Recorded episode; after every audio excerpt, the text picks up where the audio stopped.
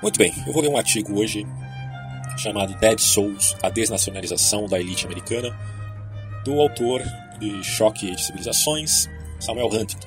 Huntington escreveu esse artigo, inclusive eu estou com meu cafezinho aqui. Escrevi esse artigo em 2004. É um artigo antigo, porém bem atual, é, se considerarmos os eventos aí pós-pandemia, no que se refere aos aristocratas, à elite mundial. Deixa eu abrir a página aqui para a gente começar a leitura. É um artigo um pouco grande, mas é bem interessante. Ele vai dizer o seguinte: os debates sobre a identidade nacional são uma característica generalizada de nosso tempo. Hum. Em parte, eles levantam questões retóricas, mas também têm profundas implicações para a sociedade americana e a política americana, em casa e no exterior. Diferentes percepções, especialmente entre os cidadãos e as elites mais cosmopolitas, do que constitui a identidade nacional, geram diferentes interesses nacionais e prioridades políticas. Então a gente está vendo aqui que o Huntington, já em 2004, está considerando, evidentemente, esse debate entre cosmopolitismo e nacionalismo. Né? Aí você fala que isso aqui no Brasil, os caras parecem que, é, assim, as pessoas menos abertas né, a, a, esse diálogo começam a estranhar. Né? Mas para quem já uh, estuda esses autores aqui, sabe que esse é um debate recorrente. As opiniões do público em geral sobre questões de identidade nacional diferem significativamente das de muitas elites. Aí que é o problema. Né? De um lado você tem o aristocrata, do outro lado você tem o povo, hum. ou podemos dizer o público em geral. O público está preocupado com a segurança física, mas também com a segurança social, que envolve a sustentabilidade dentro de condições aceitáveis de evolução, dos padrões existentes de linguagem, cultura, associação, religião e identidade nacional. Para muitas elites, essas preocupações são secundárias à participação na economia global, apoiando o comércio internacional e a migração, fortalecendo as instituições internacionais, promovendo os valores americanos no exterior, encorajando as identidades e culturas minoritárias em casa. A distinção central entre o público e as elites não é isolacionismo versus internacionalismo, mas, dirá Huntington, nacionalismo versus cosmopolitismo. Eu vou terminar de tomar meu café aqui e eu já continuo.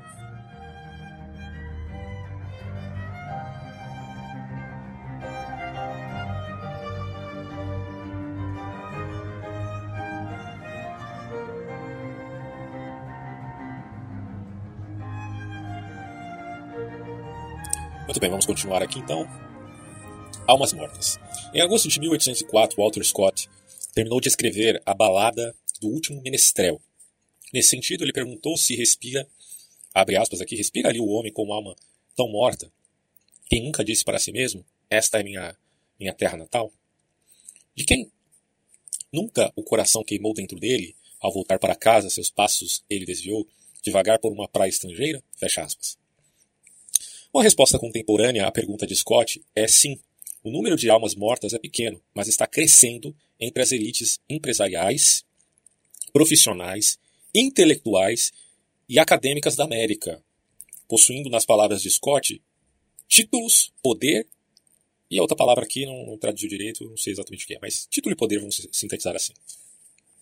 Eles também têm laços cada vez menores com a nação americana. Voltando para a América de uma costa estrangeira, eles provavelmente não serão oprimidos por sentimentos profundos de compromisso com sua terra natal. As almas mortas não têm uma relação efetiva com a identidade do seu próprio povo. Suas atitudes e comportamento contrastam com o patriotismo avassalador e a identificação nacionalista do resto do público americano. Lembramos que a gente está falando aqui, de novo, né? Elite empresarial, intelectual e acadêmica. Empresarial, intelectual e acadêmica e intelectual acho que é a mesma coisa mais ou menos, né? Suas atitudes comportam então contrastem com o patriotismo. Uma grande lacuna está crescendo na América entre as almas mortas ou moribundas entre suas elites e seu público. Graças a Deus pela América, dizem. Bom, essa lacuna foi temporariamente obscurecida pela manifestação patriótica após o 11 de setembro, na ausência de ataques comparáveis repetidos. A globalização envolve uma grande expansão nas interações internacionais entre indivíduos, empresas, governos, ONGs e outras entidades, crescimento em número e tamanho de corporações multinacionais que investem, produzem e comercializam globalmente, e a multiplicação de organizações, regimes e regulamentos internacionais. O impacto desses desenvolvimentos difere entre os grupos e entre os países. O envolvimento dos indivíduos nos processos de globalização varia quase diretamente com seu status socioeconômico. As elites têm mais e mais profundos interesses, compromissos e, identidade, e identidades transnacionais do que as não elites. Eu repeti isso, hein? Olha aí, olha o ponto aqui chave. Aliás, eu tenho um vídeo no meu canal sobre cosmopolitismo, que já é o primeiro, quando você entra no meu canal, o primeiro vídeo que aparece é esse. O envolvimento dos indivíduos nos processos de globalização varia quase diretamente com seu status socioeconômico. As elites têm mais e mais profundos interesses, compromissos e identidades transnacionais do que as não elites. Esse é um ponto. A elite mais cosmopolita, a não elite mais nacionalista. As elites americanas, agências governamentais, empresas e outras organizações têm sido muito mais importantes no processo de globalização do que as de outros países. Esse, esses acontecimentos se assemelham globalmente ao que, que aconteceu nos Estados Unidos após a Guerra Civil. À medida que a industrialização avançava, as empresas não poderiam mais ter sucesso se suas operações estivessem confinadas a uma determinada localidade ou estado. Daí o, o rechaçar o Trump, rechaçar é, o protecionismo do Trump, por aí vai. Eles, tinham, eles tiveram que se tornar nacionais. Isso aqui eu estou falando é, por conta própria, porque esse artigo é 2004, o Trump não era presidente, tá? Eles tiveram que se tornar nacionais para obter o capital, os trabalhadores e os mercados que necessitavam. Indivíduos ambiciosos tiveram que se tornar geograficamente, organizacionalmente e até certo ponto ocupacionalmente móveis e seguir suas carreiras em uma base nacional e não local. O crescimento de corporações nacionais e outras associações nacionais promoveu pontos de vista nacionais, interesses nacionais e poder nacional. As leis e padrões nacionais têm precedência sobre os estaduais. Ok. A consciência nacional e a identidade nacional tornaram-se preeminentes sobre as identidades estaduais e regionais. A ascensão do transnacionalismo. Ideias e pessoas transnacionais se enquadram em três categorias, dirá o Huntington: universalista, econômica e moralista. Hum? A questão do moralista é uma coisa assim, há muito a se refletir sobre isso, né? Porque quando se fala de Jesus naturalismo, você tem essa ideia. Mas eu trabalho bem isso aí no, outro vídeo que eu já mencionei agora há pouco, sobre cosmopolitismo. Bom, mas são essas três categorias: universalista, econômico e moralista. A abordagem universalista é, com efeito, o nacionalismo e o excepcionalismo americanos levados ao extremo. Nessa visão, a América é excepcional não porque seja uma nação única, mas porque se tornou a nação universal. Ela se fundiu com o mundo por meio da vinda para a América de pessoas de outras sociedades e pela ampla aceitação da cultura popular americana e dos valores por outras sociedades, vídeo Brasil. Né? O Brasil é americanizado, no sentido nortenho, claro. A distinção entre a América e o mundo está desaparecendo por causa do triunfo do poder americano e do apelo da sociedade uh, e da cultura americana. A abordagem econômica se concentra na globalização econômica, a de a outra, né? É, como uma força transcendente, rompendo as fronteiras nacionais, fundindo as economias nacionais em um único todo global. Isso aqui é globalismo é econômico ou globalização econômica. Há quem faça a diferença entre globalização e globalismo, eu sei disso, tá? Porém, uh, há quem use como sinônimos, né? Então, coloca aí globalização econômica, não tem problema. Uh, essa visão é predominante entre executivos de corporações multinacionais, grandes ONGs e organizações comparáveis que operam em uma base global e entre indivíduos com habilidades geralmente de natureza altamente técnica, para as quais há uma demanda global e que, portanto, são capazes de seguir carreiras em movimento de país para país. A abordagem moralista condena o patriotismo. Aqui já aí a terceira abordagem é essa, né? A abordagem moralista agora condena o patriotismo e o nacionalismo como sendo forças do mal. E argumenta que o direito, as instituições, os regimes e as normas internacionais são moralmente superiores é, aos das nações individuais. Tá? O compromisso com a humanidade deve substituir o compromisso com a nação. Isso aqui, meu amigo, é aquilo que. Vou até deixar marcado aqui porque eu vou ler outra coisa. É o chamado. Uh, do, o chamado Great Reset. Tá? Deixa eu só abrir aqui. Uma síntese que, uh, que temos a esse respeito. Olha só, deixa eu só voltar aqui no meu bloco de notas. Tinha feito uma pequena síntese sobre o Great Reset. Ó, só para vocês entenderem, porque o Huntington nessa época já conhecia o Fórum Econômico Mundial, evidentemente, mas não, é, não tínhamos né, o deflagrar desses acontecimentos todos que redundaram neste plano, é um plano, tá? um plano chamado Great Reset, Grande Reset. Os organizadores do Fórum de Davos, dentre outras coisas, deixam transparecer o interesse de recriar a ONU, tornando-a uma espécie de organização das Nações Unidas público-privada. É isso que você entendeu, tá? Porque a relação entre a, a ONU e o Fórum Econômico Mundial era de que o Fórum era como que um Estado observador. Não sei como é que está agora, parece que mudou um pouco. Mas tem ali uma vinculação, certo? E a ideia seria mais ou menos essa. Pelo menos o precedente que, que dá base àquilo que se percebe do tal plano. Então teria um caráter evidentemente supranacional. Claro que a ONU já tem esse caráter supranacional, mas a ONU é pautada pelos seus países membros, principalmente os países fixos, que são os vencedores, ou seja, os aliados, né? Que venceram aí a Segunda Guerra Mundial. Dentre eles você tem os Estados Unidos, deixa eu ver se eu lembro aqui: Estados Unidos, França, uh, China, Rússia e Inglaterra. Acho que são esses. Mas aqui a ideia é: vamos expandir isso, fazer uma super coalizão que é caracterizada por três atores fundamentais: os governos nacionais, as grandes, até porque o Japão é um dos que mais investe na ONU ali e não participa. O Japão é um perdedor da Segunda Guerra Mundial. Mas vamos lá: os governos nacionais, as grandes corporações transnacionais e as organizações da sociedade civil. Então esses três grupos fariam parte dessa super coalizão para representar aquilo que vai além né, do federal. Porque eu já falei aqui no, no vídeo que fiz sobre o Dani Rodrigues, que é o trilema da globalização econômica, mencionando o federalismo global, mas aqui parece que é uma coisa até um pouco mais além, na verdade. Tem a ver com essa grande coalizão até com essas transnacionais, por causa de uma elite financeira cosmopolita, segundo Huntington. Esses três grupos, portanto, em sua representação, formariam aquilo que poderíamos chamar de confederação ou coalizão global. Fato é que a grande crítica do Fórum Econômico Mundial se relaciona, é, atualmente, né, se relaciona não à extinção do capitalismo, não é isso, como pretensamente dizem alguns críticos mais exaltados, como se fosse um comunismo do tipo, sei lá, marxista. Não, não é isso. É sim uma reforma no capitalismo, contando com três frentes preponderantes. Vamos a elas. Primeiro, acordos multilaterais e regulamentações de caráter contemplativo a todas as partes. Você vê que você percebe que nesse, nessa relação há um claro corporativismo profundo, né? que chega às raias da promiscuidade, porque a gente está falando que tudo aqui é de acordo com, a, com, os interesses de uma elite. Por isso que tanto a esquerda quanto a direita criticam o Fórum Econômico Mundial, para quem não sabe, né? não é só a direita que critica uh, é, essas intenções. Segundo, vislumbre de caráter ecológico e ambiental, as ideias do foro, né, do, do Fórum Econômico.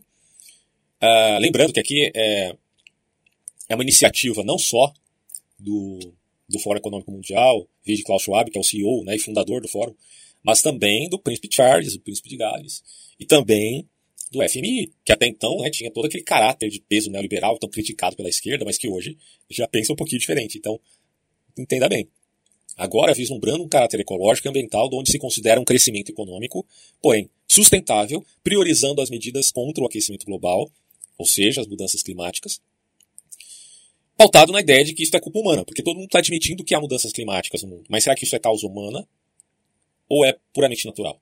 O debate está nesse patamar aí que, evidentemente, que por plausibilidade, hoje se diz que a causa é humana. Só que plausibilidade não é método científico, né? Há de se considerar aí os críticos quanto a essa ideia. E também as intenções envolvidas nesse precedente que abre o tal aquecimento global em via de uma certa tal elite que estamos falando aqui.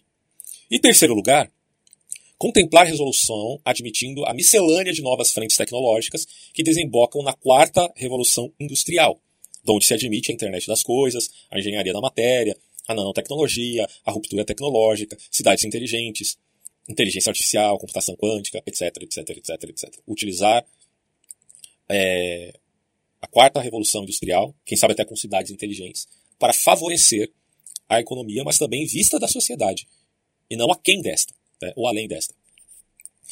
Lembremos que a proposta do Great Reset não é proposta unilateral, mas fora promulgada, já falei isso aqui, na iniciativa aí do, do Príncipe Britânico, do Fórum Econômico Internacional e da FMI.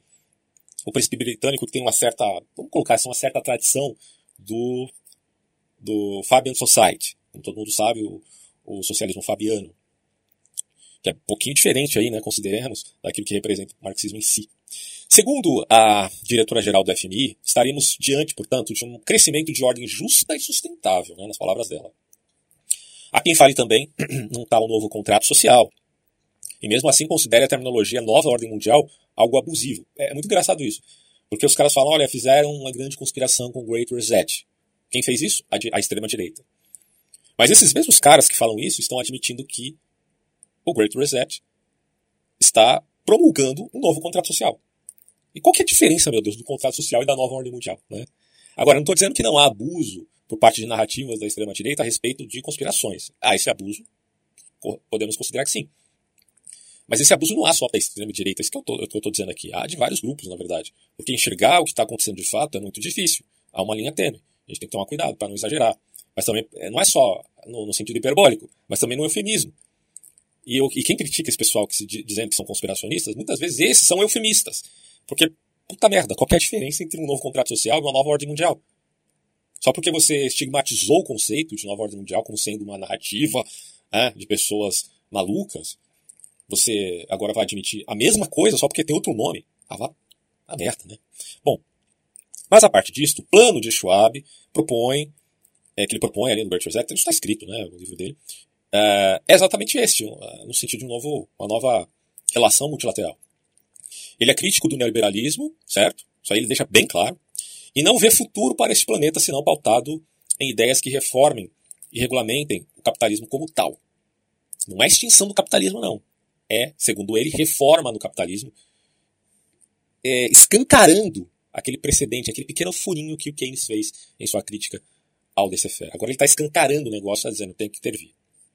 Regulamentações do que está acontecendo. Aí quando você vê um Felipe Neto da vida, né, falando que o neoliberalismo é a pior praga que existe na humanidade, você sabe por quê.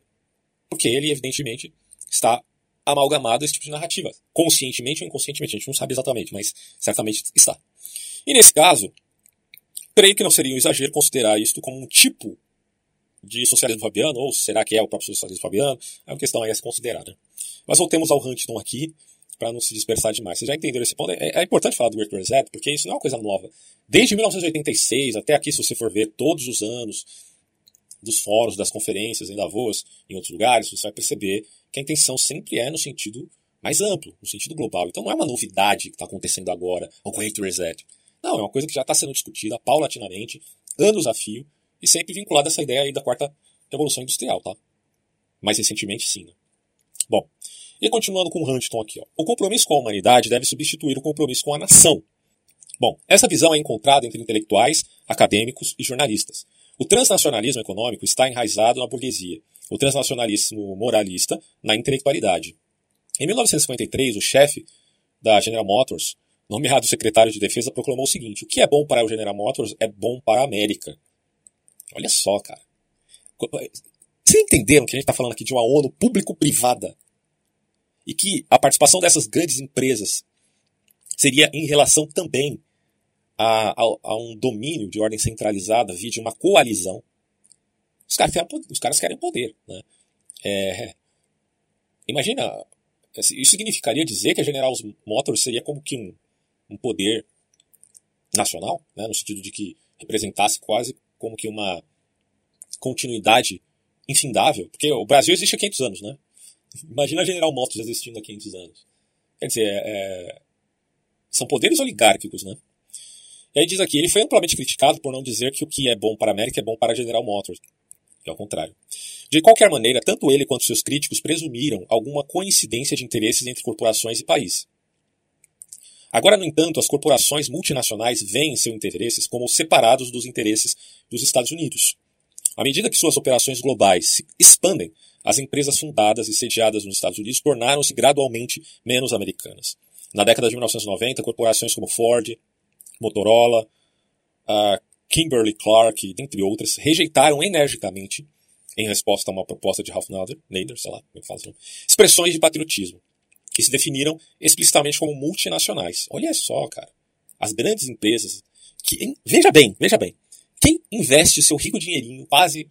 Uh, vamos, não, não, não tenho os números exatos aqui, mas quem que investe profundamente no Fórum Econômico Internacional?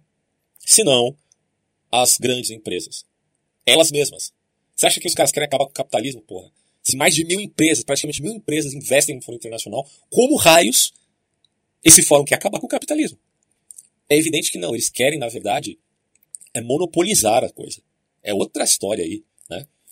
A ideia de metacapitalismo é muito apropriada aqui. Muito apropriada. Porque você está dizendo, os caras querem é, ter o poder nas mãos, né? É impressionante, cara. Impressionante. Bom, corporações sediadas na América que operam globalmente recrutam sua força de trabalho e seus executivos, incluindo os principais, é, independentemente da nacionalidade. A CIA disse um, é, que diz que um de seus funcionários em 1999 não pôde mais contar com a cooperação de corporações americanas como antes, porque as corporações se consideravam multinacionais e podem não achar que seja do seu interesse ajudar o governo dos Estados Unidos. Elas, via elas viraram como que países, né? O nacionalismo provou o conceito errado de Karl Marx, da ideia de um proletariado internacional unificado.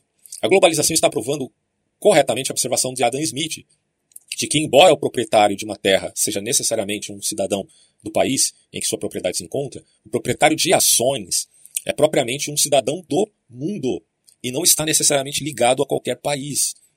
Olha isso, cara. Até o Adam Smith já sabia dessa parada. As palavras de 1776 de Smith descrevem a maneira como os empresários transnacionais contemporâneos se veem Resumindo, suas entrevistas com executivos de 23 corporações multinacionais americanas e organizações sem fins lucrativos, James Davidson Hunter e Joshua uh, não sei o que, concluem. Certamente essas elites são cosmopolitas. Elas viajam pelo mundo. E seu campo de responsabilidade é o mundo. Na verdade, eles se veem como cidadãos globais. Repetidamente nós os ouvimos dizer que se consideravam mais cidadãos do mundo que por acaso carregam um passaporte americano do que cidadãos americanos, que por acaso trabalham em uma organização global. Eles possuem tudo o que está implícito na noção de cosmopolitismo. Eles são sofisticados, oh, urbanos, universalistas, em sua perspectiva compromissos éticos. Né? São éticos, eles amam a humanidade. Mas o Huntington está dizendo isso aqui, mas eu digo, eles odeiam o seu próximo. Porque é uma, uma abstração muito fácil. Junto com as elites globalizantes de outros países, é, aliás, eu tenho que fazer esse adendo. Né? Quando você fala de nacionalismo, você vai sempre se aproximando mais da ideia de próximo. Né? Porque eu amo o universo. Ah, legal, o universo está bem distante de você. Ah, mas eu estou dentro do universo. É, mas as coisas estão muito separadas, né? É muito grande. Então é fácil dizer eu amo o universo, é fácil dizer eu amo o mundo. Mas conforme você vai funilando a coisa, não, eu amo meu país. Opa, aí carrega uma coisa um pouquinho mais profunda, né? Um compromisso um pouquinho maior. Não, eu amo o meu estado. Opa, mais próximo. Eu amo minha cidade. Ixi, agora ficou próximo demais. Eu amo uh, meu bairro. Aí ferrou, né? Aí ferrou. Onde que fica o, o compromisso? Mas é você, claro, você tem essa identidade que vai se afunilando, né? até a sua família, basicamente. É, então, quando você chega até o seu próximo, que é o seu vizinho, aí, meu amigo, aí é que, que se vê de fato esse suposto amor. Né? É impressionante como esses caras não entendem uma coisa tão evidente. Mas eles estão fazendo isso, claro, porque é, é uma evidente demagogia, é uma retórica, né? Uma retórica para inglês ver. Aliás, os ingleses têm muito a ver com essa coisa de cosmopolitismo. Os globalizadores de Huntington econômicos fixam-se fixam no mundo como uma unidade econômica, como relatam Hunter e esse outro cara aqui, Yates. Todas essas organizações globalizantes, e não apenas as corporações multinacionais, operam em todo o mundo definindo por mercados em expansão a necessidade de vantagem competitiva, eficiência custo-benefício, maximização de benefícios e minimização de custos, nichos de mercado, lucratividade e resultados financeiros. Eles justificam esse enfoque com o argumento de que estão atendendo às necessidades dos consumidores em todo o mundo. Esse é o seu eleitorado. Uma coisa que a globalização fez, disse um consultor da Arthur Daniels, foi transferir o poder dos governos para o consumidor global. À medida que o mercado global substitui a comunidade nacional, o cidadão nacional dá lugar ao consumidor global. As, trans, as transnacionais econômicas são o núcleo de uma superclasse global emergente. Vou repetir aqui, segundo o Huntington, tá? É claro que você pode discordar desse ponto. Mas está sendo dito o seguinte: as transnacionais econômicas são o núcleo de uma superclasse global emergente. A Global Business Policy Council afirma o seguinte: as recompensas de uma economia global cada vez mais integrada geraram uma nova elite global, rotulados como homens de Davos. Aqui entra né, a, a, toda a crítica que eu estou fazendo ao Great Reset, já mencionando a síntese né, dessas ideias. Bom, o Huntington já, já chamava os caras de homem de Davos aqui, ó. Trabalhadores de colarinho de ouro ou cosmocratas. Belíssimo termo esse, cosmocratas. Pronto. Essa classe emergente é fornecida, fortalecida, aliás, fortalecida por novas nações de conexão global. Adorei o termo cosmocrata, hein, velho? inclui acadêmicos, funcionários públicos internacionais, escritores de livros, né? executivos, empreendedores de alta tecnologia de sucesso, estimada em cerca de 20 milhões em 2000, dos quais 40% eram americanos, esta elite deve dobrar de tamanho em 2010, compreendendo menos de 4% do povo americano. Esses transnacionalistas têm pouca necessidade de lealdade nacional. Veem as fronteiras nacionais como obstáculos que felizmente estão desaparecendo e veem os governos nacionais como resíduos do passado, cuja única função útil é facilitar as operações globais da elite. Mas entenda bem, eles não são neoliberais no sentido de uma relação. Lembra do, do trilema do Dani Rodrik? A relação hiperglobalização Estado-nação é totalmente possível, desde que você, segundo ele, né, segundo o professor de Harvard, abre espaço para minimizar um pouco as políticas democráticas no sentido das benesses, uh, de uh, direito trabalhista, o excesso de direito trabalhista, uh, enfim, as questões relativas aí à aposentadoria e por aí vai. Só que há a possibilidade também de você ter hiperglobalização e políticas democráticas, desde que se minimize o poder do Estado, certo? É nesse nível que a gente está falando aqui. Eles são extremamente críticos ao neoliberalismo. O Klaus Schwab começa seu texto em Great Reset criticando, evidentemente, o neoliberalismo. Né? Eu, eu, eu, não gosto muito desse termo neoliberalismo, já falei aqui antes. Acho que é um termo pejorativo. Né? Que é o que tem é liberalismo, propriamente dito. Né? Mas considere o que eu estou dizendo aqui, no sentido de que do liberalismo do tipo Margaret Thatcher, Ronald Reagan, enfim, né, a escola de Chicago com o, o Friedman, Hayek, etc. Né? O Hayek, inclusive, é chamado de fundamentalista de mercado né, por esses caras. Vide, por exemplo, o George Soros. Bom, compreendendo menos de 4% do povo americano, dirá Huntington, esses transnacionalistas têm... Olha só, 4% do povo americano, só. Esses transnacionalistas têm pouca necessidade de lealdade nacional, veem as fronteiras nacionais como obstáculos que felizmente estão desaparecendo e veem gover os governos nacionais como resíduos do passado, cuja única função útil é facilitar as operações globais do, da elite. Nos próximos anos, um executivo de uma corporação previu com segurança as únicas pessoas que se importarão com as fronteiras nacionais são os políticos. É. Aí eu fico me perguntando o que é, enfim, este suposto novo contrato de Bretton Woods, como diz o Daniel Rodrigues. Mas deixa para outra hora a gente repensar isso. Bom, o envolvimento em instituições, redes e atividades transnacionais não apenas define a elite global, mas também é fundamental para alcançar o status de elite dentro das nações. Alguém cujas lealdades, identidades e envolvimentos são puramente nacionais tem menos probabilidade de chegar ao topo dos negócios. Na academia, na mídia e nas profissões do que alguém que transcende esses limites. Hum. Fora da política, quem fica em casa fica para trás. Aqueles que avançam pensam e agem internacionalmente. Interessantíssimo isso, velho. Aqueles que avançam pensam e agem internacionalmente. Como disse o sociólogo Manuel Castells, as elites são cosmopolitas. As pessoas são locais. Olha só. A oportunidade de ingressar neste mundo transnacional, entretanto, é limitada a uma pequena minoria de pessoas nos países industrializados e a apenas um minúsculo punhado de pessoas nos países em desenvolvimento. Os envolvimentos globais das elites econômicas transnacionais corroem seu senso de pertencer a uma comunidade nacional.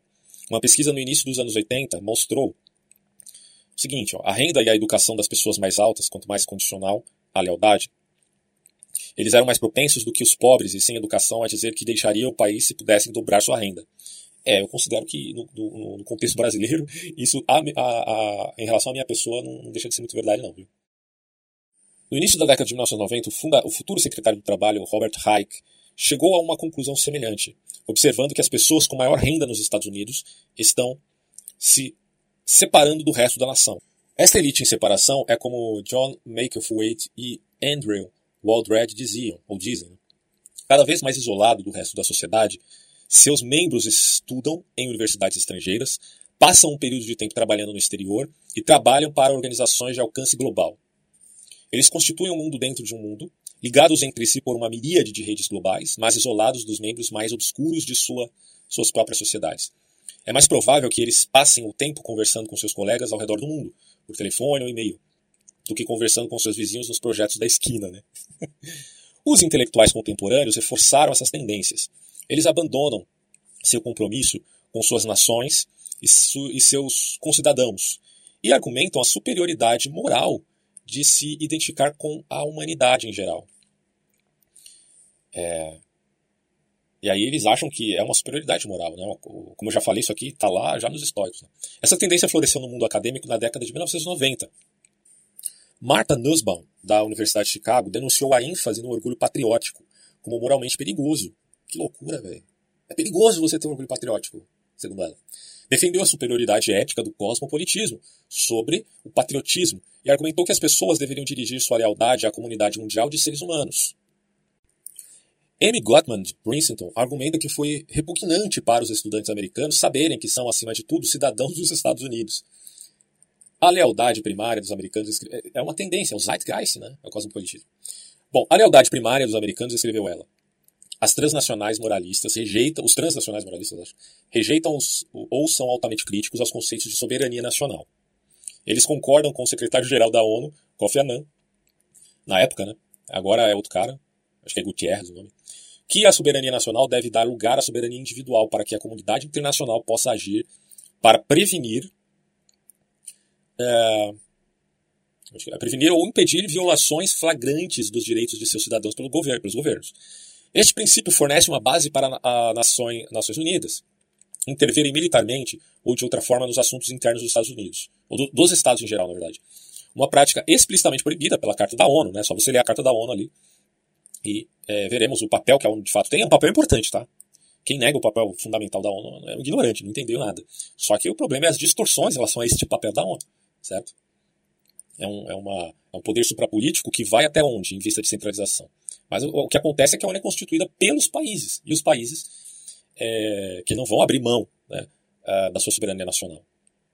Agora, quando você tem uma, uma agência, agora uma agência de grupos de transnacionais, você cai nessa ideia do Fórum Econômico, do FMI e do Príncipe de Gales, no sentido de, ah, será que não podemos pensar uma ONU, uma ONU público-privada? Aí é problema, né? De maneira mais geral, os moralistas defendem a supremacia do direito internacional sobre o direito nacional. Olha aí, a maior legitimidade das decisões tomadas por meio de processos internacionais em vez de nacionais, e a expansão dos poderes das instituições internacionais em comparação com os dos governos nacionais. Então, porra, é, aí você olha pro Brasil, essa coisa de fazer chacota, isso é uma conversa fiada, coisa de direito, blá, mas caramba, meu, considere aqui a discussão a nível internacional. Engraçado que os próprios cosmopolitas querem assim, né, uma discussão a nível internacional, e ficam fazendo chacota aqui no Brasil, né? por desconhecerem algo que está sendo discutido internacionalmente? Como pode uma coisa dessa, né? Tudo bem, há extremos e exageros por parte de conspirações que utilizam o conceito globalismo. Eu entendo isso. Mas eu não entendo como estigmatiza o conceito e ignora a coisa mesma, concreta e da realidade. É isso que eu não entendo. Vamos lá. Um passo importante para tornar esse princípio uma realidade nos Estados Unidos foi a decisão de 1980 no segundo Tribunal de Apelações do Circuito, interpretado, ou melhor, interpretando uma lei de 1789 destinada a proteger os embaixadores americanos, o tribunal considerou que cidadãos paraguaios residentes dos, no, nos Estados Unidos poderiam mover uma ação civil em tribunais americanos contra um funcionário do governo paraguaio acusado de assassinar um paraguaio no Paraguai. Caramba. Essa decisão levou uma, a uma série de casos semelhantes sendo abertos nos tribunais dos Estados Unidos. Nesses casos, os tribunais de, de um país transcendem a jurisdição territorial, é, evidentemente, né, de seu país e afirmam a autoridade para agir sobre alegados abusos de direitos humanos por estrangeiros, contra estrangeiros em países estrangeiros. Isso é um precedente que os próprios caras desejam do ponto de vista de uma elite. Advogados moralistas internacionais argumentam que, o, que os precedentes do direito consuetudinário internacional substituem as leis federais e estaduais anteriores, uma vez que o direito consuetudinário internacional não é estabelecido em estatutos ou tratados. Por esse motivo, é provável que alcance cada vez mais profundamente. Deixa eu só tirar aqui a propaganda. Por esse motivo, é provável que alcance cada vez mais profundamente os assuntos domésticos se uma norma no direito internacional consuetudinário existe contra a discriminação racial, porque não também contra a discriminação sexual e por aí vai, né? E então, por que não também contra a discriminação com base na cidadania, na língua e na orientação sexual?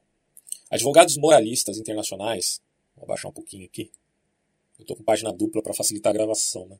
Ó, advogados moralistas internacionais argumentam que a lei americana deve atender aos padrões internacionais e aprovar juízes estrangeiros não, não eleitos, bem como os americanos definindo os direitos civis dos americanos em termos de normas internacionais e não americanas.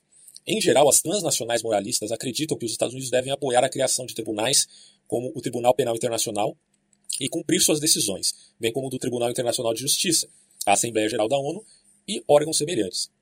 A prevalência, a prevalência de atitudes antipatrióticas entre os intelectuais liberais levou alguns deles a alertar seus colegas liberais sobre as consequências de tais atitudes para o futuro, não da, não da América, mas do liberalismo americano. A maioria dos americanos, como escreveu o filósofo público americano Richard Rorty, orgulha-se de seu país, mas muitas das exceções a essa regra são encontradas em faculdades e universidades, em departamentos acadêmicos, que se tornaram santuários para visões políticas de esquerda. É engraçado, né? Você vê que lá nos Estados Unidos tem esse debate também, não é só aqui no Brasil não, meu amigo. Esses esquerdistas fizeram muito bem para mulheres, afro-americanos, gays e lésbicas. Mas há um problema com essa esquerda. Ela é antipatriótica. Tá? É, repudia a ideia de uma identidade nacional, ela né, repudia a ideia de uma identidade nacional e o orgulho nacional. Se a esquerda deve reter influência, deve reconhecer que um senso de identidade nacional compartilhada é um componente absolutamente essencial da cidadania. Sem patriotismo, a esquerda não será capaz de atingir seus objetivos para a América. Os liberais, em suma, devem usar o patriotismo como um meio para atingir os objetivos liberais. Os liberais nos Estados Unidos são um pouquinho diferentes dos liberais aqui no Brasil, né? lembremos. O Partido Democrata é um partido liberal que tem um pouquinho a ver mais com questões de costume do que com questões é, econômicas. Então a gente precisa fazer essa diferenciação tá, do liberalismo que se vê nos Estados Unidos com o conceito de liberal aqui no Brasil, por exemplo. Público patriótico, subtítulo. Enquanto elementos das elites empresariais e intelectuais da América, que estão se identificando mais com o mundo como um todo e se definindo como cidadãos globais, cidadãos globais, os americanos, como um todo, estão se tornando mais comprometidos com sua nação. A grande maioria dos americanos afirma ser patriótica e expressa grande orgulho de seu país. Questionados em 1991 quão orgulhoso você seria é, em, em vista de ser americano, 96% dos americanos disseram disseram-se muito orgulhosos ou extremamente orgulhosos. Inclusive os ataques terroristas de 11 de setembro de 2001 não puderam e não tiveram muito efeito nesse alto nível de afirmação patriótica. Porque em setembro de 2002, 91% dos americanos eram extremamente ou muito orgulhosos do mesmo, da mesma forma, né, um pouco depois aí dos ataques. Essas afirmações de patriotismo e orgulho pelo país podem ser menos significativas se as pessoas em outros países responderem da mesma forma. Em geral, eles não fazem. Os americanos têm sido consistente e esmagadoramente os primeiros entre os povos em seu patriotismo e em sua identificação com seu próprio país. É, este país ficou com, em primeiro lugar no orgulho nacional entre os 41 ah, comparado eh, entre os 41 de 65 países cobertos em cada uma das pesquisas de valores mundiais. Ah, não, não, melhor. É, deixa eu reler isso aqui. Ó. Esse país, os Estados Unidos, ficou em primeiro lugar no orgulho nacional entre 41 de 65 países uh, cobertos por essa pesquisa de valores mundiais e tal. Desde 1981 até 96, com 96 a 98% dos americanos dizendo que estavam muito orgulhosos ou muito orgulhosos, ou extremamente orgulhosos, melhor, de seu país. A extensão de sua identificação varia, entretanto, com seu status socioeconômico. Esse é o dado interessante. É, o status socioeconômico, raça e local de nascimento variam desse tal orgulho. Por isso que essa coisa das 4% dos transnacionais. Né? É, na pesquisa de valores mundiais de 1990 91, mais de 98% dos americanos nativos, imigrantes brancos, não hispânicos, negros e 95% dos hispânicos disseram ter muito orgulho ou muito orgulho, ou extremo orgulho em seu país. Quando questionados sobre a prioridade de sua identidade nacional, no entanto, é, surgiram diferenças. 31% dos nativos e dos, dos, brancos são hispânicos. Disseram que, os, que se identificam principalmente com a América, mas essa proporção caiu para 25% para os negros, 19% para os hispânicos e 17% para os imigrantes. Questionados se estariam dispostos a, a lutar pela América, 81% dos brancos não hispânicos e 79% dos americanos nativos disseram que sim em comparação com 75% dos imigrantes, 67% dos negros e 52% dos hispânicos. Como esses números sugerem, os imigrantes recentes e os descendentes de pessoas coagidas a se tornarem parte da sociedade americana tendem a ter atitudes mais ambivalentes em relação a essa sociedade do que os descendentes de colonos e imigrantes anteriores. Negros e outras minorias lutaram bravamente nas guerras da América. No entanto, significativamente menos negros do que brancos se consideram patriotas. É, em uma pesquisa, engraçado que esse investimento né, da cultura pop em relação a negros, mulheres, homossexuais, esses grupos tidos como minoritários, a mulher não é minoritária no mundo, né, mas vamos combinar do ponto de vista de uma, de uma espécie de investimento cultural contra o patriarcado, você vê que esses são os grupos que sempre são enfatizados nos filmes, nas músicas, na cultura em geral. Curioso, né? Por que será? Se a gente está falando de elite financeira, está falando da elite que investe, investe em tudo, né? desde a cultura até a política. e as relações supranacionais. Bom, em uma pesquisa de 1989, 95% dos brancos e 72% dos negros disseram que se consideravam muito ou um tanto patrióticos. Em uma pesquisa de 1998 com, pais, com pais, aliás, pais de crianças em idade escolar, 91% dos brancos, 92% dos hispânicos, 91% dos imigrantes concordaram fortemente ou de alguma forma com a afirmação, abre aspas aqui, os Estados Unidos são um país melhor do que a maioria dos outros países do mundo. É, entre, os entre os pais afro-americanos, a proporção caiu para 84%. Em outras pesquisas, as diferenças entre brancos e negros foram um pouco menores, mas em uma pesquisa de setembro de 2002 para a ABC New Washington Post, 74% dos brancos e 53% dos não brancos disseram que eram extremamente orgulhosos de ser americanos, uma diferença maior do que entre outras categorias socioeconômicas importantes. De modo geral, porém, com apenas é, pequenas variações, os americanos se identificam de maneira esmagadoramente intensa com seu país, especialmente em comparação com outros povos. Embora as elites americanas possam estar se desnacionalizando, os americanos, os condutores de uma pesquisa comparativa, concluíram apropriadamente continuar apropriadamente continuam sendo o povo mais patriota do mundo. E qual é a ideia do, do cosmopolitismo, dessa minoria transnacional? Um projeto, se a gente for ver, é a longo prazo. Você mudar as cabeças dessa nova geração. Diferenças crescentes entre os líderes das principais instituições e o público em questões de política interna e externa que afetam a identidade nacional formam uma importante linha de falha cultural que atravessa as distinções de classe, denominacionais, racionais, regionais e étnicas. De várias maneiras, o establishment americano, governamental e privado, tornou-se cada vez mais divorciado do povo americano. Politicamente, os Estados Unidos continuam sendo uma democracia, é, porque os principais funcionários públicos são selecionados por meio de eleições livres e justas, na medida do possível, claro. É, muita gente critica o sistema é, eleitoral americano, mas assim, muitas vezes gratuitamente, cara, porque é, ali há um, uma, um cuidado profundo em se manter as eleições livres e justas. Em muitos aspectos, no entanto, dirá Huntington, ela se tornou uma democracia não representativa. Ele não está dizendo em todos os aspectos, veja, em algum aspecto ela se tornou não representativa, porque em questões cruciais, especialmente aquelas envolvendo identidade nacional, seus líderes aprovam leis e implementam políticas contrárias aos pontos de vista do povo americano. Concomitantemente, o povo americano tornou-se cada vez mais alienado da política e do governo. Além dos negócios e das forças armadas, as elites americanas contemporâneas, em categorias como mídia, trabalho, religião, direito e burocracia, eram quase duas a mais de três vezes liberais do que o público como um todo, de acordo com uma pesquisa dos anos de 1980. Outra pesquisa descobriu que, em questões morais, as elites são consideravelmente mais liberais. Mas lembre-se, liberais no sentido estadunidense. Perceba. É, mais liberais do que os americanos comuns. Tá? Então, o americano comum é mais conservador, o povo geralmente é mais conservador do que a elite. É isso que, isso que ele está falando. As elites governamentais, sem fins lucrativos, e de, de comunicação em particular, são esmagadoramente liberais, elites esmagadoramente liberais em suas perspectivas. O mesmo acontece com os acadêmicos. Os estudantes radicais da década de 1960 tornaram-se professores efetivos, principalmente em instituições de elite. É, a gente não precisa nem falar nada aqui da New Left, né? É, mas é evidente que a New Left, a Revolução Sexual dos anos 60 e tudo mais, né, foi uma efetiva influência para esses estudantes que se tornaram, por assim dizer, os agentes dessa uh, mudança de mentalidade que se vincula à elite acadêmica, financeira e empresarial, é, financeira empresarial, e de alguns políticos. As faculdades de ciências sociais nas universidades de elite são esmagadoramente liberais, no sentido estadunidense, e cosmopolitas ou de esquerda, porque, evidentemente, o liberal estadunidense é de esquerda.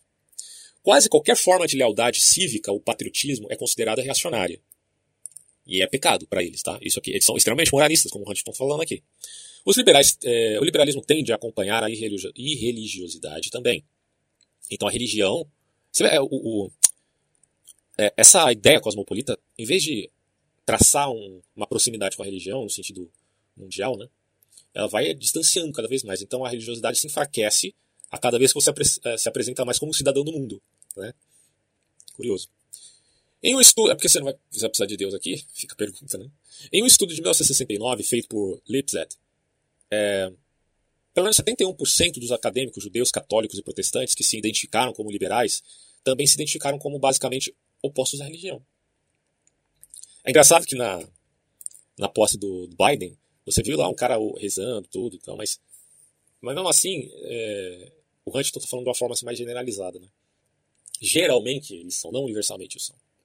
Essas diferenças de ideologia, nacionalismo e religião geram diferenças em questões de política interna e externa relacionadas à identidade nacional. O público está extremamente preocupado com a proteção da segurança militar, da segurança social, da economia doméstica e da soberania. As elites da política externa estão menos preocupadas com essas questões e mais preocupadas com a promoção dos Estados Unidos, da segurança internacional, paz, eh, globalização econômica e desenvolvimento de nações estrangeiras, econômica né, de nações estrangeiras, do que o público. Há, como Jack Citron conclui, um abismo entre a defesa da elite do multiculturalismo e a teimosia, apoio em massa à assimilação de uma identidade nacional comum. Olha só, Jack Swittern conclui, eu vou repetir isso, um abismo entre a defesa da elite do multiculturalismo e o teimoso apoio em massa à assimilação de uma identidade nacional comum. A lacuna paralela entre o público nacionalista e as elites cosmopolitas. Tem seu impacto mais dramático na relação entre a identidade americana e a política externa. A diminuição do consenso sobre o papel internacional da América decorre da diminuição do acordo sobre o que significa ser um americano, sobre o próprio caráter do nacionalismo americano. As bases domésticas para a longa hegemonia do liberalismo cosmopolita e do internacionalismo pós-Segunda Guerra Mundial se desgastaram independentemente do fato de que os Estados Unidos não mais enfrentam o poderoso adversário militar. O Huntington, como você sabe, escreveu aquela obra Choque de Civilizações, onde ele trabalha essa ideia aqui, né?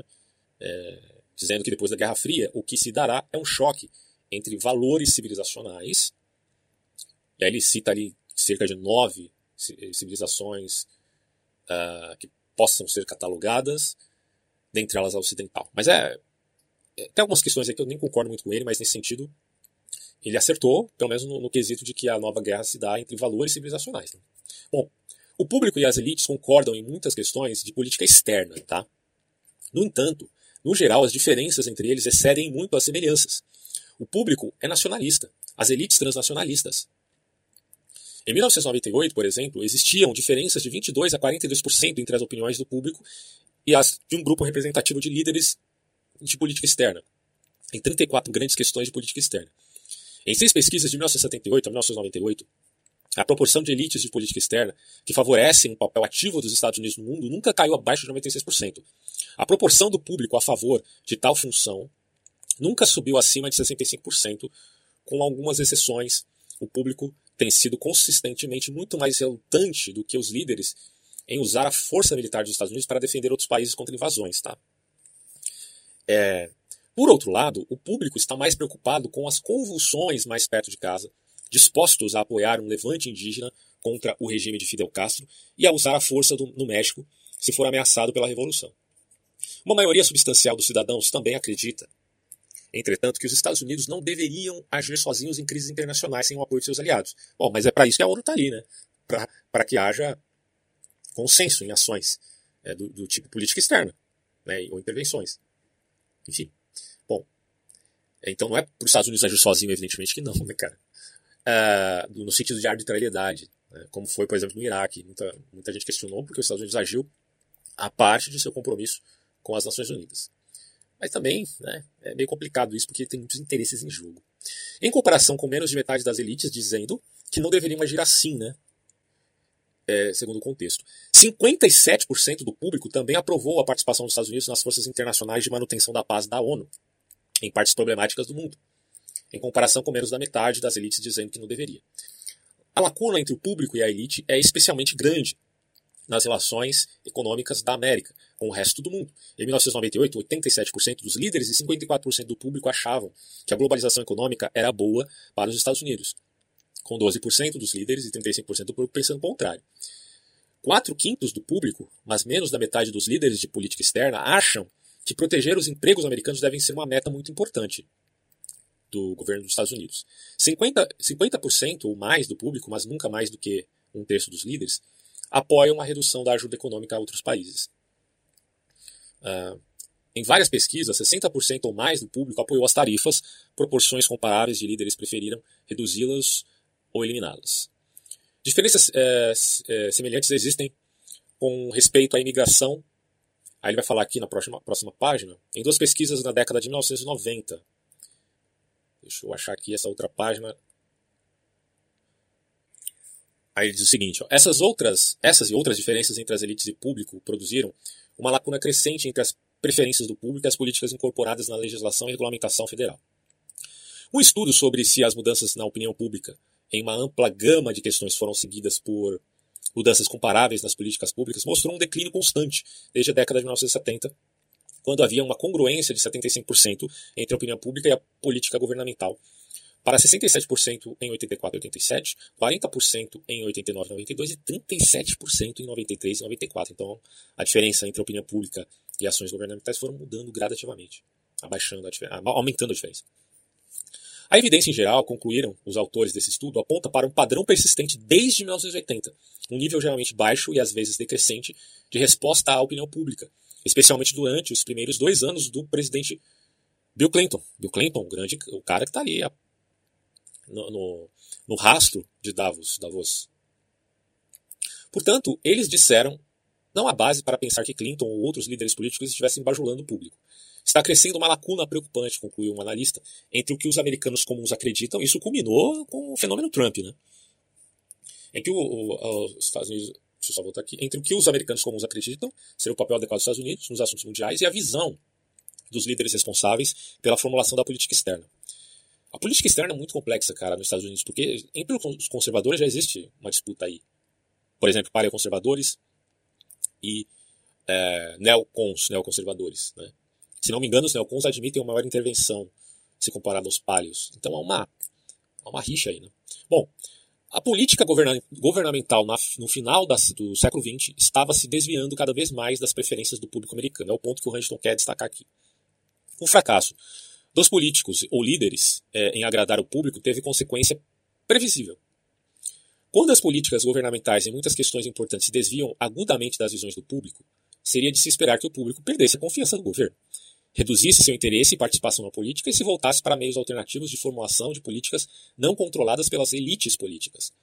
Todos os três aconteceram no final do século XX. Todos os três, sem dúvida, tiveram muitas causas que os cientistas sociais exploraram longamente.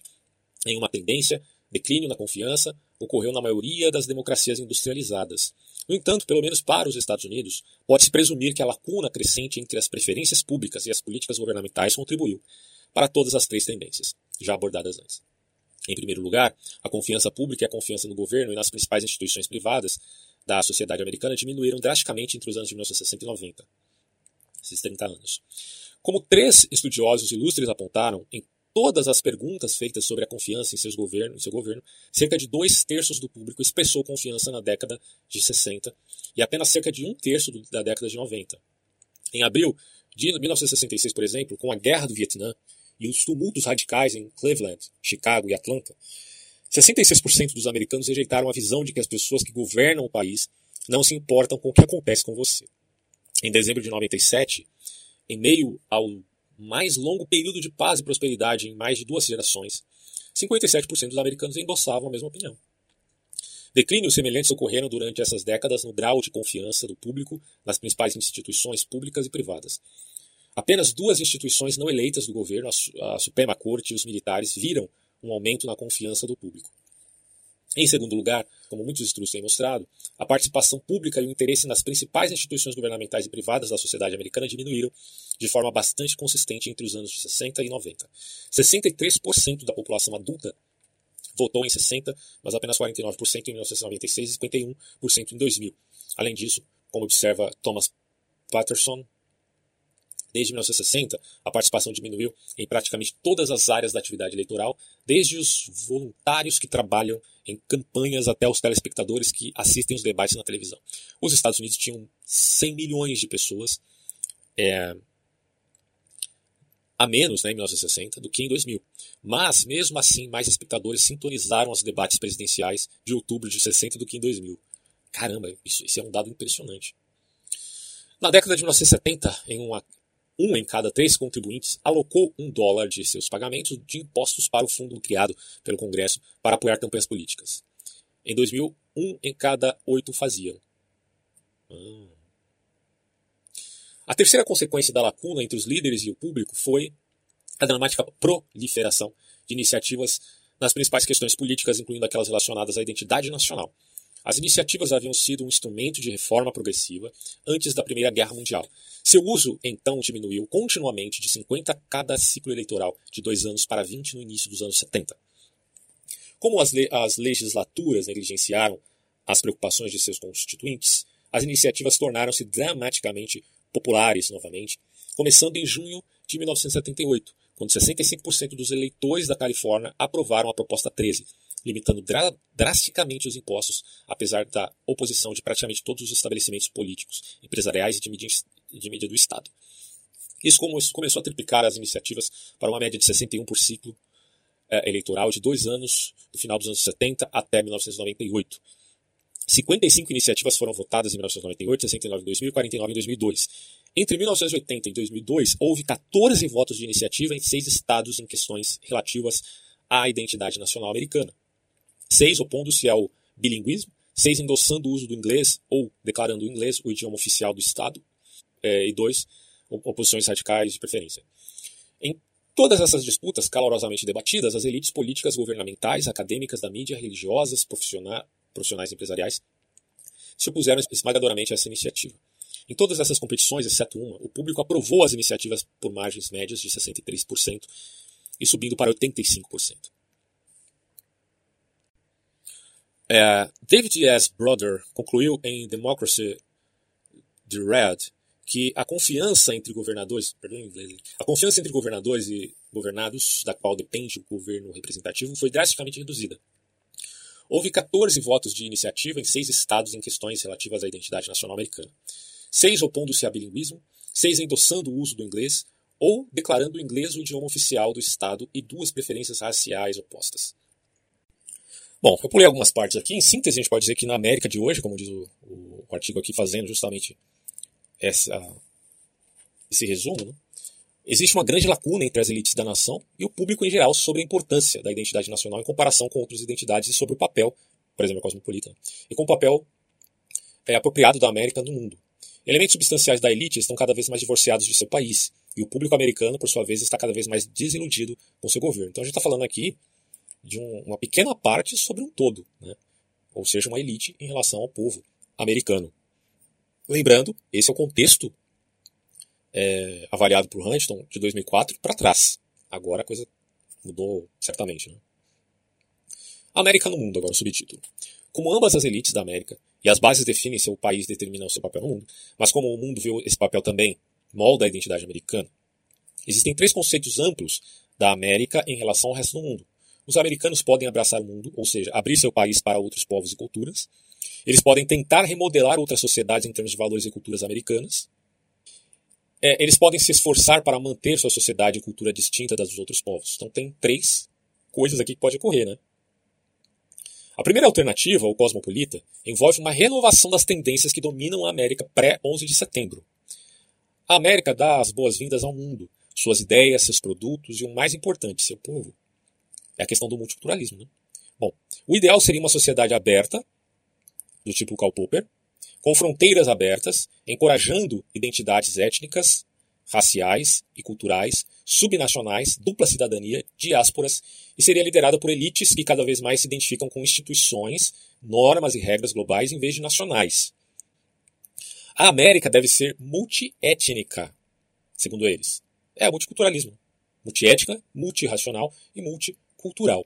Não é à toa que surgiu com força essa alt-right americana, com esses valores até é, ressurgindo aquele, aquele ranço terrível do, da Ku Klux Klan. Né?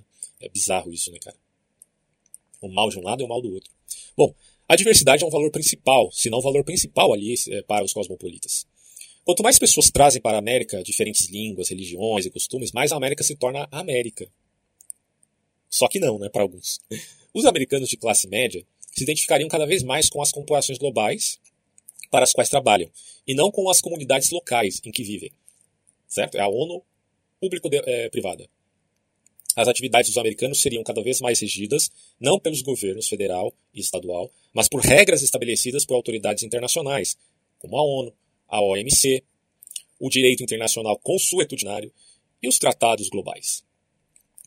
A identidade nacional perde relevância em comparação com outras identidades, nesta alternativa cosmopolita, o mundo remodela a América, e não a América remodelando o mundo. E muita gente critica, né? A cultura americana está sendo exportada nessa guerra cultural, bababá, bababá. Mas eles estão faz... querendo fazer exatamente o oposto, cara. Pelo menos dessa primeira premissa aqui. Só que tem a alternativa imperialista, que os esquerdistas gostam de usar aqui para criticar os Estados Unidos.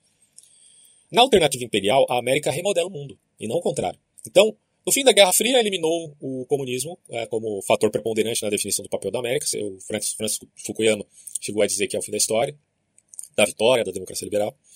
Bom, enfim, assim permitiu aos liberais prosseguir seus objetivos de política externa, política externa, sem ter que confrontar a acusação de que esses objetivos comprometiam a segurança nacional e, portanto, promover a construção da nação, intervenção humanitária e política externa como serviço social. O surgimento dos Estados Unidos como a única superpotência mundial, naquele contexto, teve um impacto paralelo sobre os conservadores americanos. Durante a Guerra Fria, os inimigos da América denunciaram-na como uma potência imperialista, Bom, o impulso imperial foi, portanto, alimentado por crenças na supremacia do poder americano e na universidade dos valores americanos. Como o poder da América excede muito de outras nações, evidentemente, a América tem a responsabilidade de criar a ordem e enfrentar o mal em todo o mundo, é, segundo esse, essa ideia. De acordo com a crença universalista, as pessoas de outras sociedades têm basicamente os mesmos valores que os americanos. Ou se não os têm, querem tê-los ou, se não querem, julgam mal o que é bom para, para a sua sociedade. E os americanos têm a responsabilidade de persuadi-los ou induzi-los a abraçar os valores universais que os Estados Unidos defendem. É uma coisa complicada isso, porque o exemplo do Afeganistão diz muito sobre essa questão aqui. Os Estados Unidos tentou implantar, embora o Biden diga que não, né, ah, uma democracia no Afeganistão. Mas não foi possível por, por causa da questão geográfica, territorial, ideológica e religiosa de um povo que é totalmente diferente, né, em termos de tradição, do povo americano. Não deu certo. Mas para quem vivia na pseudo-democracia afegã, ou seja, num governo que não era do Talibã, gostou de viver ali, né, nesse governo. De ter liberdade, de poder trabalhar, de seguir seu próprio caminho, é a questão do sonho americano. Você dizer que as pessoas não gostaram disso, você está mentindo. Você está mentindo. Inclusive os afegãos moderados. Agora, os radicais não. E os radicais que impuseram seus valores de Sharia sobre o povo. E na tomada do Talibã, do governo que era subsidiado pelos Estados Unidos, pelo Reino Unido, pela OTAN, né? é, poxa, houve ali um período, um resquício de um americanismo no Afeganistão que os moderados, mesmo sendo islâmicos, gostaram de viver. E quando um país está em guerra, quando um país está tá em decadência, quando um país está com problemas econômicos, as pessoas já pensam logo, eu tenho que morar nos Estados Unidos. Então, eu não sei até que ponto isso aí é um imperialismo. É, é uma questão mais complexa do que essa retórica da esquerda costuma atribuir aí aos americanos, né? Mas enfim. Mas aqui é dito o seguinte por Huntington. Nem a supremacia da supremacia, nem a suposição universalista, entretanto, refletem com precisão o estado do mundo no início do século XXI. A América é a única superpotência. Agora a gente tem a China, né? mas aqui a gente está falando de um período um pouco atrás, lá em 2004. A América ali era superpotência, mas existem outras grandes potências, claro. É, ele já está colocando aqui a China, né? Ele já está colocando aqui a China, uh, juntamente com a Grã-Bretanha, com a França, com a Rússia, a Índia, o Japão, em nível global, né? Ele coloca até o Brasil aqui, em termos geográficos, a gente pode colocar, evidentemente, é um país continental, a Nigéria, o Irã, como emergente, né, querendo a sua bomba atômica, felizmente não conseguiu ainda, e a África do Sul, a Indonésia, suas regiões por aí vai. O Huntington é aquele cara que fala, né, repito aqui, das civilizações, né, colocando o Japão, inclusive, como uma delas. A América não pode alcançar nenhuma meta significativa no mundo sem a cooperação de pelo menos alguns desses países. Então, nesse ponto aqui, ele já descarta essa ideia de é, puro imperialismo. A cultura, os valores, as tradições e as instituições das outras sociedades muitas vezes não são compatíveis com a reconfiguração dessas sociedades em termos de valores americanos. Em geral, seus povos também se sentem profundamente comprometidos com seus modos de vida e crenças indígenas e, portanto, resistem ferozmente aos esforços de mudá-los por pessoas de fora, de cultura estrangeira. Além disso, quaisquer que sejam os, os objetivos de, de, de, suas elites, o público americano sempre classificou a promoção da democracia no exterior como um objetivo de, baixo, uh, de baixa prioridade. Tá? A opinião pública estadunidense aprovou a saída dos Estados Unidos lá do, do Afeganistão. A introdução da democracia em outras sociedades também costuma estimular forças anti-americanas, como o movimento populista em estados latino-americanos e movimentos extremistas violentos em países muçulmanos. Isso não é novidade, né? O cosmopolitismo e o imperialismo reduz, é, tentam reduzir ou eliminar as diferenças sociais, políticas e culturais entre a América e outras sociedades. Então, é isso, né? De um lado você tem o cosmopolitismo que admite o multiculturalismo, de outro lado você tem o imperialismo que admite a cultura americana sobre outros povos. Essa é uma síntese bem interessante. Uma abordagem nacional reconheceria e aceitaria o que distingue a América dessas sociedades. A América não pode se tornar um mundo e ainda ser a América. Ponto. Outros povos não podem se tornar americanos e ainda serem eles mesmos. Ponto. A América é diferente e essa diferença é definida em grande parte por seu compromisso religioso e cultural anglo-protestante. A alternativa ao cosmopolitismo e ao imperialismo é o nacionalismo. Ah, olha só, vamos lá. A alternativa ao cosmopolitismo e ao imperialismo é o nacionalismo, dedicado à preservação e aprimoramento das qualidades que definiram a América desde o seu início. Então, entre o cosmopolitismo de um lado e o imperialismo do outro, você tem o nacionalismo. Interessante. Por quase quatro séculos, a cultura anglo-protestante dos colonos fundadores tem sido o componente central e duradouro da identidade americana. Basta perguntar, seria a América a América que é hoje se no século XVII e XVIII não tivesse sido colonizada por protestantes britânicos, mas por católicos franceses, espanhóis e portugueses? Aí você tem uma bela uma disputa, né? Entre a teoria de Max Weber e os católicos de plantão que a criticam. Bom, é, a resposta é não, segundo Huntington. Não seria América, seria Quebec, México, o Brasil. Ah, meu Deus. Mas aí o Huntington considera também não só esse aspecto de influência é, meramente de visão de mundo, ideológica, religiosa, mas também o aspecto geográfico. Né? A cultura anglo-protestante da América combinou instituições e práticas políticas e sociais herdadas da Inglaterra, incluindo mais notavelmente a língua inglesa, junto com os conceitos e valores do protestantismo dissidente, que desapareceu na Inglaterra, mas que os colonos trouxeram com eles e que assumiram novos, nova, vi, no, nova vida no novo continente. É, tem um autor que disse o seguinte: quase tudo era fundamentalmente inglês. As formas de propriedade, o cultivo de, da terra, o sistema de governo, o formato básico das leis e procedimentos legais, as opções de entretenimento e lazer e inúmeros outros aspectos da vida colonial. Outro autor, Arthur Jr., concorda dizendo: a linguagem da nova nação, suas leis, suas instituições, suas ideias políticas, sua literatura, seus costumes, seus preceitos, suas orações, derivada era principalmente da Grã-Bretanha, né, evidentemente. Com adaptações e modificações, essa cultura, essa cultura original persistiu por 300 anos. 200 anos depois, com uh, John Jay, em 1789, identificou seis elementos centrais que os americanos tinham em comum ancestralidade comum, que são idioma, religião, princípio de governo, maneiras e costumes, experiência de guerra foram modificados ou diluídos. Ainda assim, em seus fundamentos, os componentes da identidade americana de Jay, embora desafiados, ainda definem a cultura americana no século XX. O protestantismo tem sido de importância primária e contínua na América. Com respeito ao idioma, os esforços dos colonos alemães do século XVIII na Pensilvânia para tornar a Alemanha igual ao inglês influenciou Benjamin Franklin, entre outros, e não teve sucesso. Durante o século XIX e até o final do século XX, os imigrantes foram de várias maneiras compelidos, induzidos e persuadidos a aderir aos elementos centrais da cultura anglo-protestante. Pluralistas, culturais contemporâneos, multiculturalistas e porta-vozes de minorias étnicas e radicais, e raciais, aliás, testemunham o sucesso desses esforços. Peraí, deixa eu reler isso aqui. Vamos lá. Durante o século XIX e até o final do século XX, os imigrantes foram de várias maneiras compelidos, os imigrantes, tá? Induzidos e persuadidos a aderir aos elementos centrais da cultura anglo-protestante.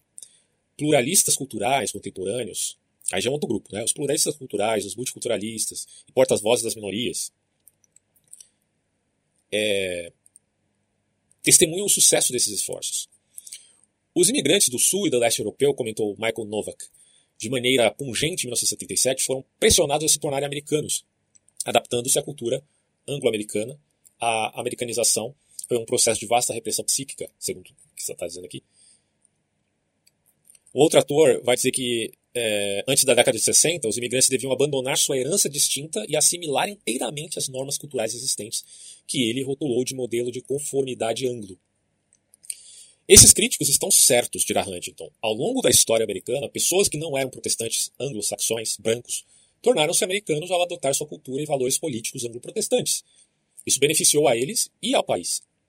Milhões de imigrantes e seus filhos alcançaram riqueza, poder e status na sociedade americana, precisamente porque se assimilaram na cultura americana predominante. Consequentemente, não há validade para a alegação de que os americanos têm de escolher entre uma identidade étnica branca, racista, por um lado, e uma identidade cívica abstrata e superficial, dependendo do compromisso com certos princípios políticos, por outro. O núcleo de sua identidade é a cultura que os colonos criaram, que gerações de imigrantes absorveram e que deu origem ao credo americano, o modo de ser americano. Né? E aí ele fala: no coração dessa cultura está o protestantismo, inevitavelmente. A religiosidade distingue a América da maioria das outras sociedades ocidentais. Os americanos também são predominantemente cristãos, o que os distingue de muitos povos não ocidentais. Sua religiosidade leva os americanos a ver o mundo em termos de bem e mal, em uma extensão muito maior do que a maioria dos outros povos. Os líderes de outras eh, sociedades muitas vezes consideram essa religiosidade não apenas extraordinária, mas também exasperante, pelo profundo moralismo que ela engendra na consideração de questões políticas, econômicas e sociais. Religião e nacionalismo andaram de mãos dadas na história do Ocidente. Isso é um fato, e o Huntington está colocando aqui. Como o historiador Andrew Hastings mostrou, o primeiro frequentemente definia o conteúdo do segundo. Quer dizer, cada etnia é moldada significativamente pela religião, assim como pela linguagem. Na Europa, o cristianismo moldou a formação nacional. A conexão entre religião e nacionalismo estava viva e bem no final do século estava viva no final ali do século XX. Os países mais religiosos tendem a ser mais nacionalistas. Tirar Huntington. Uma pesquisa em 41 países descobriu que por isso que aí o ataque à religião por cosmopolitas é um dos fundamentos, né? Uma pesquisa em 41 países descobriu que as sociedades nas quais mais pessoas deram uma classificação alta à importância de Deus em suas vidas também foram aquelas em que mais pessoas estavam muito orgulhosas de seu país, Aí vamos agora à última página desse artigo. Veja só, dentro dos países, os indivíduos mais religiosos também tendem a ser mais nacionalistas. Uma pesquisa de 83, com 15 países, a maioria europeus, descobriu que em todos os países pesquisados, aqueles que disseram não ser religiosos têm menos probabilidade de se orgulhar de seu país. É, em média, a diferença é de 11%. A maioria dos povos europeus tem baixa classificação em sua crença em Deus e no orgulho do país. A América se classifica como a Irlanda e a Polônia, perto do topo em ambas as dimensões. O catolicismo é essencial para a, identidade nacional irlandesa e polonesa. É, daí esse ataque também, né?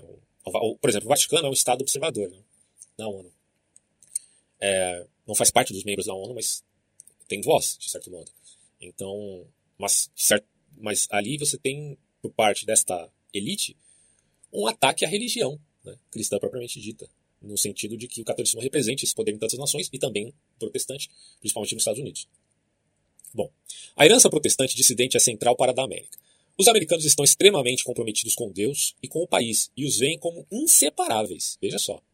Em um mundo em que a religião molda as alianças, as alianças e os antagonismos das pessoas em todos os continentes, elementos significativos das elites americanas estão favoravelmente dispostos a que a América se torne uma sociedade cosmopolita. É, Outras elites desejam que ela assuma um papel imperial. Ah, então, então aqui ele já deixa um ponto bem claro né, nesse quesito. Você tem uma parte de uma elite que está desejando imperialismo. Você tem outra parte de outra elite que está desejando cosmopolitismo. E esta elite vinculada a esses grupos aí, uh, como Fórum Mundial de Economia, uh, Fabian Society, etc. A esmagadora maioria do povo americano, porém, está comprometida com uma alternativa nacional e com a preservação e fortalecimento da identidade americana de séculos. Questão da tradição, né?